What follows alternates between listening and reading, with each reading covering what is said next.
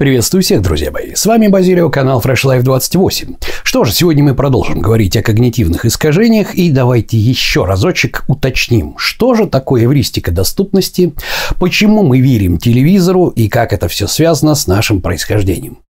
Поехали!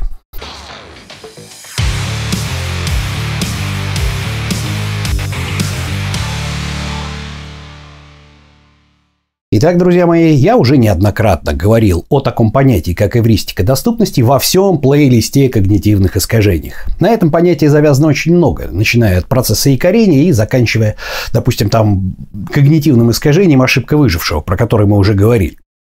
Сейчас я вам просто расскажу, что же такое на самом деле и откуда берется у нас вот эта эвристика доступности, почему, например, мы больше верим телевизору. Да? Сейчас, пожалуйста, запомните определение, определение вот этого понятия эвристика доступности. Эвристика доступности – это такое свойство нашего мозга считать ту информацию, которая наиболее часто встречается в информационном поле, наиболее достоверной и наиболее важной. Вот, пожалуйста, запомните вот это. Наиболее достоверный и наиболее важный мы считаем ту информацию, которую наш мозг чаще всего засекает в информационном поле. Притом, если наиболее, скажем так, вот э, достоверной информации есть статьи, да, о том, что вот эвристика доступности, это когда мы считаем, что наиболее достоверная информация та, которая чаще всего встречается, то вот о том, что она наиболее важная, упоминаний достаточно мало. А это тоже, простите за каламбур, очень важный момент. Итак, для начала, откуда все это у нас берется? Почему нас может считать, что то, что часто мы видим, слышим, то значит правда и наиболее важно? И каким образом нами манипулируют, используя это знание? Итак, я понимаю, что рано или поздно мне, наверное, придется начать вести плейлист о так называемой этологии, о науке этологии. Я уже неоднократно о ней говорил. Привет, Конрад Лоренс, привет, Десмонд Порис и многие другие ребята, да, потому что это очень важная наука. В ней рассматривается человечество, ну, с точки зрения нашей, да, применительно каналу Fresh Life 28, когда система 2 была практически не развита. Вот те далекие времена, когда мы оперировали практически только системой 1. То есть это даже а, уже сформировавшееся какое-то сообщество, стая, но в большей степени животное, нежели человек разумный. Потому что за человека разумного отвечает система 2. Есть такая наука. Она отличается от социологии, от биологии. Это как раз этология. И вот на самом деле с тех самых миллионнолетних лет, когда мы бегали, как говорится, в стае, в обезьяньем виде, да, вот с тех самых лет очень многие когнитивные искажения и зародились, потому что система 1, которая отвечает за эти самые когнитивные искажения, она как раз базируется на том, что было прошито в голову с точки зрения инстинктов, эмоций, автоматизмов, да, в те самые годы. А определяет, определяет, что же там было прошито в нашей голове, тот факт, что в предыдущие времена, в эти древние, в древние, древние времена, наша жизнь была очень и очень плоская и примитивная по сравнению с настоящей жизнью. По сути дела, по сути дела, вот четыре вещи, да, вот четыре вещи, о которых заботился первобытный допотопный человек, который жил в стае. Первое – это не быть сожранным хищником. Второе – это отразить э, нападение сородичей, но из другого клана. Третье – это быть сытым, то есть удачно поохотиться. И четвертое – это продолжить свой собственный род, то есть иметь возможность для полового акта. Да?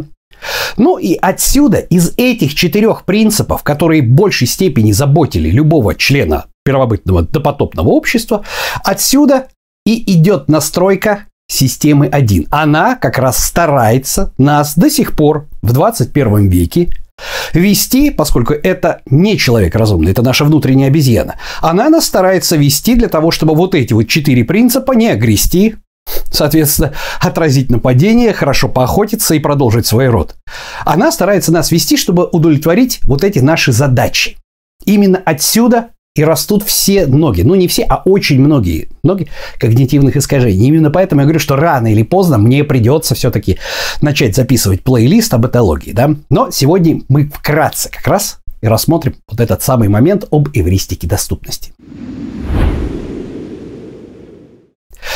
Итак, представьте себе такую ситуацию, что у нас есть некая стая, да, которое число которых определяется вот числом Донбара, небезызвестным, да, то есть это число социальных связей, которые наш мозг заточенный под житье в социуме в состоянии удержать. У среднего человека это в районе 100, да, у слабого человека со слабыми лидерскими характеристиками число Донбара может быть 50, у лидера 250, но не больше. То есть это вот такое вот число, которое 250, это, по-моему, предел, который человек может удержать в голове, вот этих социальных связей. Это ваша стая, да.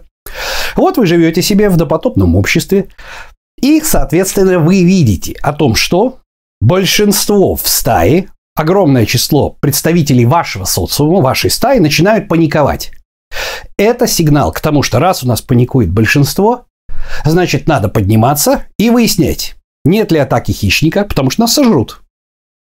Нет ли атаки, соответственно, агрессоров из соседнего клана, соседнего стойбища, нужно и вписать, потому что атаку, атаку чужаков надо отразить.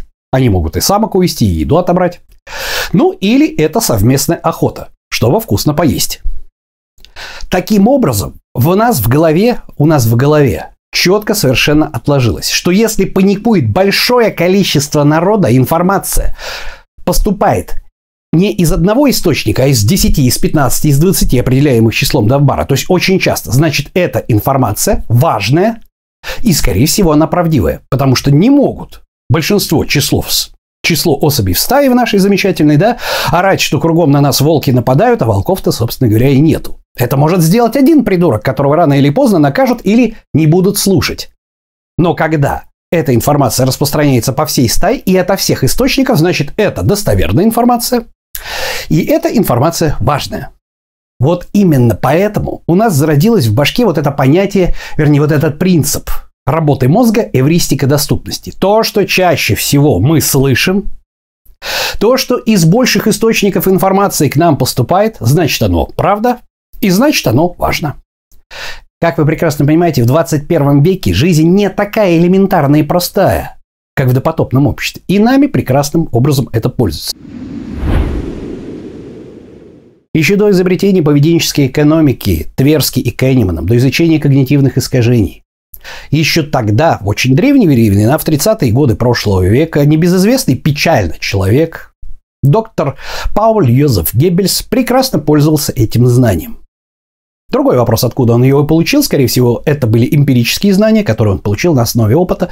Но именно доктору Геббельсу принадлежат печальные цитаты, такие как «Если ложь повторить тысячу раз, она становится в сознании народа правдой». Или дайте мне средства массовой информации, и я из любого народа сделаю стадо свиней.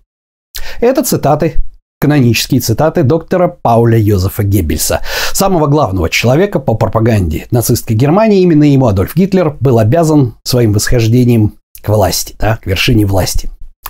Что же, с этим мы разобрались. Поэтому я думаю, что сейчас вы прекрасно понимаете, почему та информация, которая от нас доносится отовсюду, там неважно, будь это там про какой-то вирус, будь это про что-то еще, она большинством членов общества воспринимается как наиболее важная и как наиболее правдивая. Почему? Потому что так работает система 1, привет этология, привет наше древнее-древнее прошлое. Отсюда принцип. Мы можем взять источники информации, которые слушают, которые потребляют наибольшее число людей. И абсолютно неважно, но очень часто и очень долго долбить информацией, любой, пусть даже лживый, из этих источников по мозгам тех, кто эту информацию потребляет. Они между собой ее будут обсуждать. Но тем не менее, чем больше мы обсуждаем эту информацию, тем больше система 1 автоматически считает ее наиболее достоверной и наиболее правдивой. К сожалению, это все весьма и весьма далеко от правды. Какой вывод напрашивается о том, что же делать для того, чтобы не быть хотя бы в этом информационном поле лживости? К сожалению, ответ один. Вам необходимо избавиться от этих источников информации. И в первую очередь от телевидения. Да, конечно, я сейчас предвосхищаю кучу вопросов о том, что YouTube ничем не отличается от телевидения. Отличается. Давайте мы посмотрим, чем же у нас отличается YouTube относительно телевидения. Первое. Количество каналов и вещания сетки. В телевидении вещание строго ограничено сеткой вещания, временем, когда выходит передача, и числом каналов. Соответственно, это дорого. это технические средства. Поэтому провести вот это самое вещание, такое как телевизор, да, но вот провести вещание – это недоступно любому человеку. Соответственно, кто владеет этими техническими средствами по деньгам, тот, соответственно, и определяет информационную политику. На Ютубе число каналов не ограничено. Вообще ничем. Любой человек, начиная с 14-летнего, 13-летнего подростка, может вести свой канал если он кому-то интересен. Да, безусловно, помойки от этого все больше, больше и больше. Но решать, что смотреть, при ограниченном числе каналов и при неограниченном числе каналов, я думаю, что вопрос понятный, да? При числе каналов, стремящимся к бесконечности, вы всегда можете найти, это сложно, но вы всегда можете найти достойную информацию. При ограниченном числе каналов вы можете смотреть только то, что вам предлагается. Ни шаг вперед, ни шаг налево. Время воспроизведения информации то же самое. Даже стрим на ютубе, даже с моими мутюгами можно посмотреть в записи. Чего не скажешь о телевидении простой, самый обычный телевизор, записи по времени канала вещания, плюс реклама, да, которую вы обязаны посмотреть, соответственно, не предполагает. Поэтому, друзья мои, чтобы избавиться от этого когнитивного искажения, когда вам навязывают мнение при помощи эвристики доступности, просто забивая информационное поле вот этим самым каскадом доступной информации, тысячу раз повторяя ложь, чтобы в сознании народа она стала правдой, Единственный способ – это избавиться от телевизора вообще. Не смотреть его никогда. Как я уже говорил, ничего страшного с вами произойдет. Вы не выпадете из информационного поля. Но об этом мы уже неоднократно говорили на канале Fresh Life 28. Что же, давайте кратко повторим. Эвристика доступности – это свойство нашего мозга считать ту информацию, которая наиболее часто встречается в информационном поле, более достоверной и более важной. Приходит это все к нам из нашего миллионнолетнего прошлого, когда жизнь была достаточно плоская. Приходит это из-за того, что когда мы с вами получали какую-то информацию от большинства членов нашей стаи, это означало, что эта информация действительно важная, потому что вся информация важная, которая нас могла, в принципе, тогда ожидать, это не нападают ли нас хищники, не нападают ли на нас конкуренты, нет ли охоты, ну и, соответственно, все, по сути дела. Мы не задавались вопросами, Ах, какого цвета шуба у новой самки нашего альфа-самца?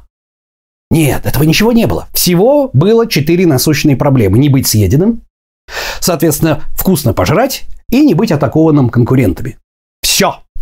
Именно поэтому, если большинство членов стаи у нас паниковало, значит, эта информация важна, и ее надо воспринимать. Если паникует кто-то один, вполне возможно, что остальные не паникуют, что он просто у нас паникер. Вот и все.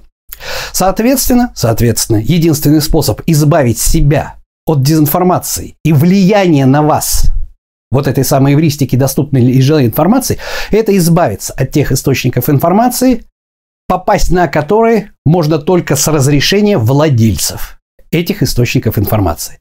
Вы всегда будете получать информацию о если быть точнее, то дезинформацию только по принципам того, что разрешат хозяева или владельцы. С этой точки зрения телевидение все понятно. YouTube, у которого, по сути дела, владельца нет. Да, и любой подросток может вести сейчас себе канал в гораздо более широких допустимых законодательных рамках, чем телевидение, более приемлемо.